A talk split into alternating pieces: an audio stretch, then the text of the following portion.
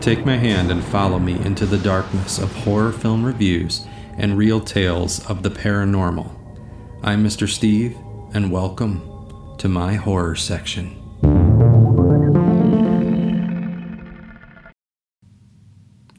In 1999, the Blair Witch Project hit the movie theaters like a missile and scared the hell out of everyone. Before we get into the nitty gritty about what made that film and its sequel, Blair Witch, so terrifying, I wanted to share with you a couple of spooky Michigan legends. I feel it is kind of appropriate for this episode as the Blair Witch was built as a local legend as well.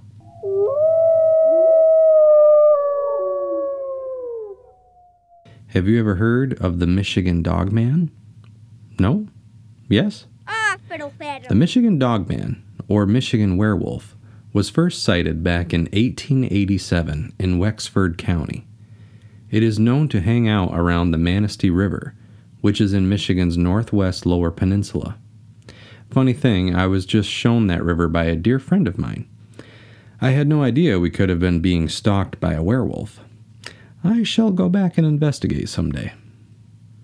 The original story is that two lumberjacks caught a glimpse of something that had the body of a man, but the head of a wolf or dog. There is also a story from a man in 1937 that was set upon by a group of five wild dogs near the Muskegon River. He fired his gun and, and was able to scare all off but one. The one that remained looked a lot bigger than the rest, and it reportedly sat up on two legs and just glared at him. Fast forward to more recent times. A woman in Battle Creek reported that she was driving down a country road one night in the year 2000 when she noticed a mangy looking dog like creature near the side of the road. It was far enough in front of her that she was able to slow down as it started to cross the road.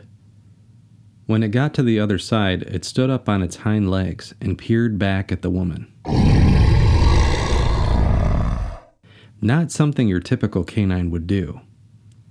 For good reason, this gave her a good scare, and she put the pedal down and got out of there. To this day, there has been no definitive evidence brought forward of the dogman.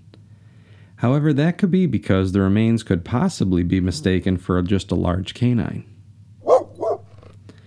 Another Michigan legend surrounding a very popular hangout spot is the Torch Lake Monster. There are those that describe it as a sea panther. It has the body of a large lizard with the head of a mountain lion. A song was written describing it as having one eye brown and one eye blue, and its body covered in green slime. It's rumored to live in the deepest part of the lake that stretches down to depths of 285 feet. As with any body of water, you unfortunately have reports of drownings. There have been reports of bodies being washed up on shore with no explanation of what exactly happened. One possible explanation of the creature could be due to the presence of 50 pound muskies that live in Torch Lake. A fish that big surfacing from time to time could easily be mistaken for a sea panther. When I have some free time, these are two local legends I would love to investigate.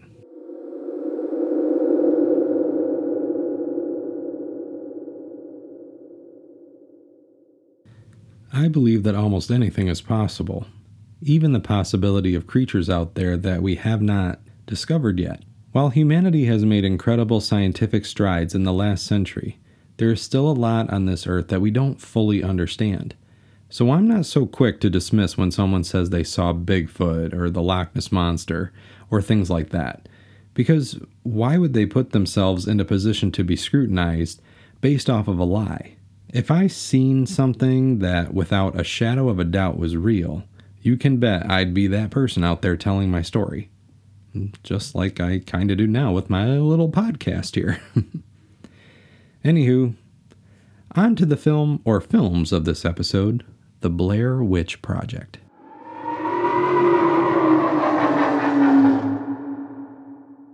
The paranormal investigation of the Blair Witch led three poor teenagers into the forest near Burkittsville, Maryland.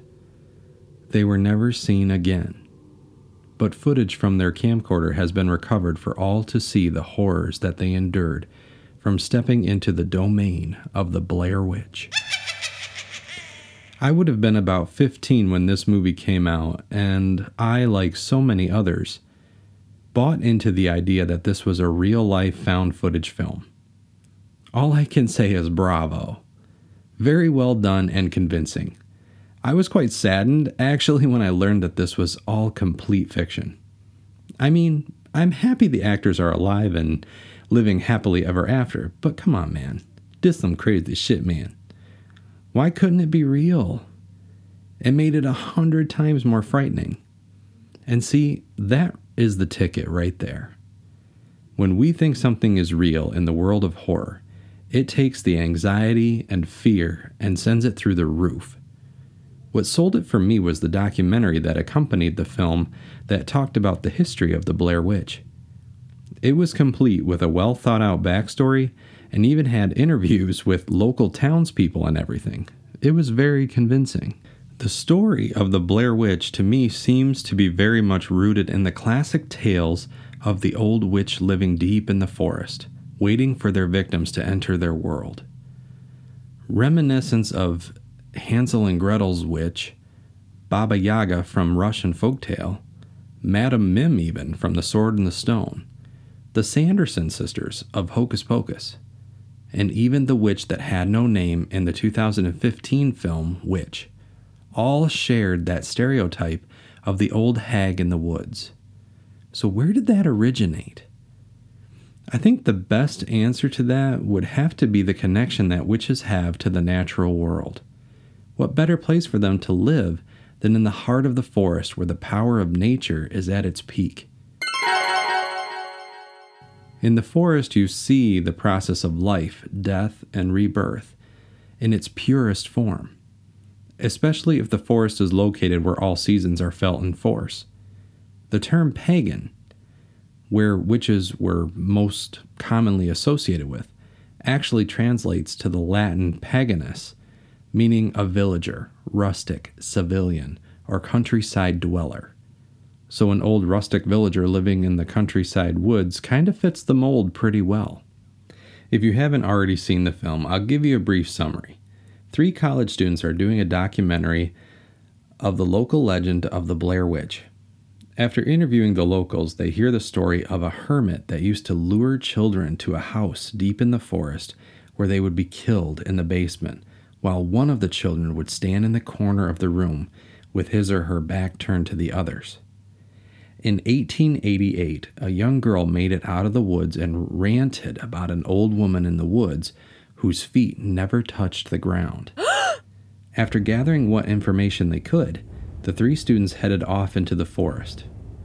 Well, you're not going to believe this, but they got lost. It was as if the forest was shifting around to make them feel like they were walking in circles. Time after time, they ended up in familiar spots and getting increasingly frustrated. We watch as they struggle to keep their heads and try not to turn on each other.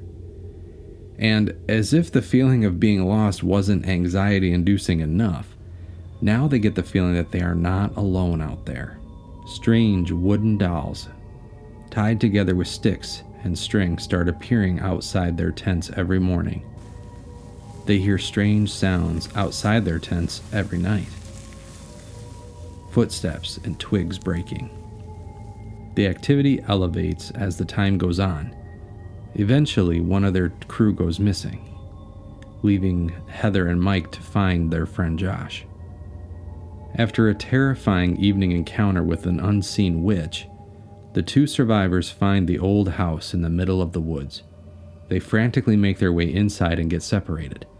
The film ends in the basement, Heather screaming, the camera pointed at Mike standing in the corner. Heather is attacked from behind. The camera falls to the ground, and the credits roll.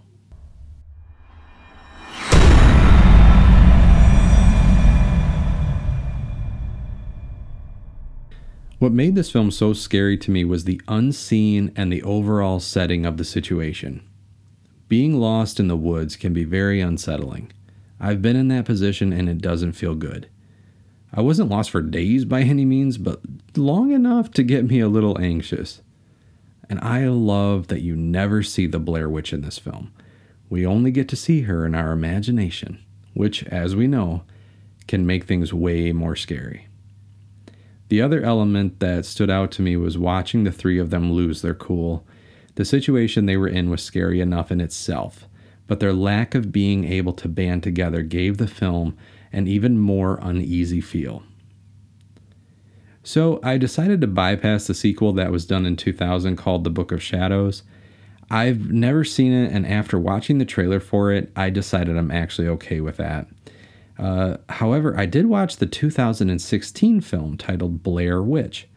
This is the direct sequel to the original, and I felt it was a pretty decent horror film. In 2014, James Donahue, brother of Heather from the original film, finds a YouTube video showing another investigation into the Blair Witch house. In the chaos, you see a blip of a face on the screen that would appear to be his missing sister Heather. So James and a small group of his friends set out into the forest to try and find her. The film from this point is pretty much the same as the first one, entrapped in the forest with no way out, being stalked by an unseen presence, yada yada yada. Only in this film, the budget was a little bit bigger, so you get some jarring special effects that cause a little jaw droppage for me. Now, this movie is also filmed in the found footage style, so you're not expecting much in the way of special effects, which is why they kind of shock you when they do happen. So you're watching these poor kids lost in the woods, and all of a sudden, one of them gets just snatched straight up in the air. Then, once they have found the house in the forest, you get to see glimpses of this wicked, almost alien looking humanoid coming after these kids, and it is scary. Now, I assume that this is the Blair Witch, or possibly a creature summoned by her. It's never made perfectly clear in the film. It's creepy as hell either way. The last 10 minutes of this film are absolutely terrifying. Overall, I really enjoyed both films. Uh, the original set a new standard going forward for found footage films. And you have to wonder if there are real paranormal hunters who have gone out to investigate claims and have just vanished.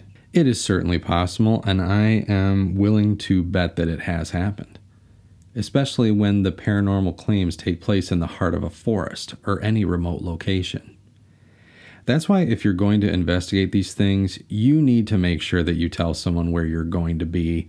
Never go alone and don't be reckless. Protect yourself, be safe, and if your gut is telling you to stop and turn around, don't ignore it.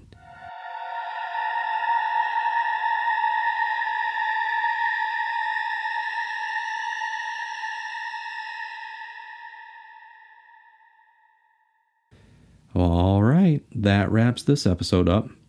On my next show, I want to take some time to talk a little bit about four of my favorite paranormal reality TV shows The Dead Files, Ghost Adventures, Paranormal Caught on Camera, and Destination Fear. These shows have all brought forward irrefutable evidence of the existence of the paranormal, and I feel that they deserve a shout out. So I'll leave you with this quote when things seem especially rough, just ask yourself Did I shit my pants today? if the answer is no, then you are doing all right. Thank you for tuning in, everyone, and see you next time.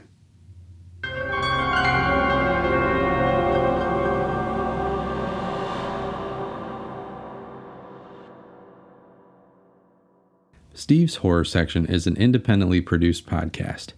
If you would like to become a supporter of the show, you can visit my Patreon page at patreon.com slash Steve's Horror Section. The music and sound effects on my show are provided by epidemicsound.com.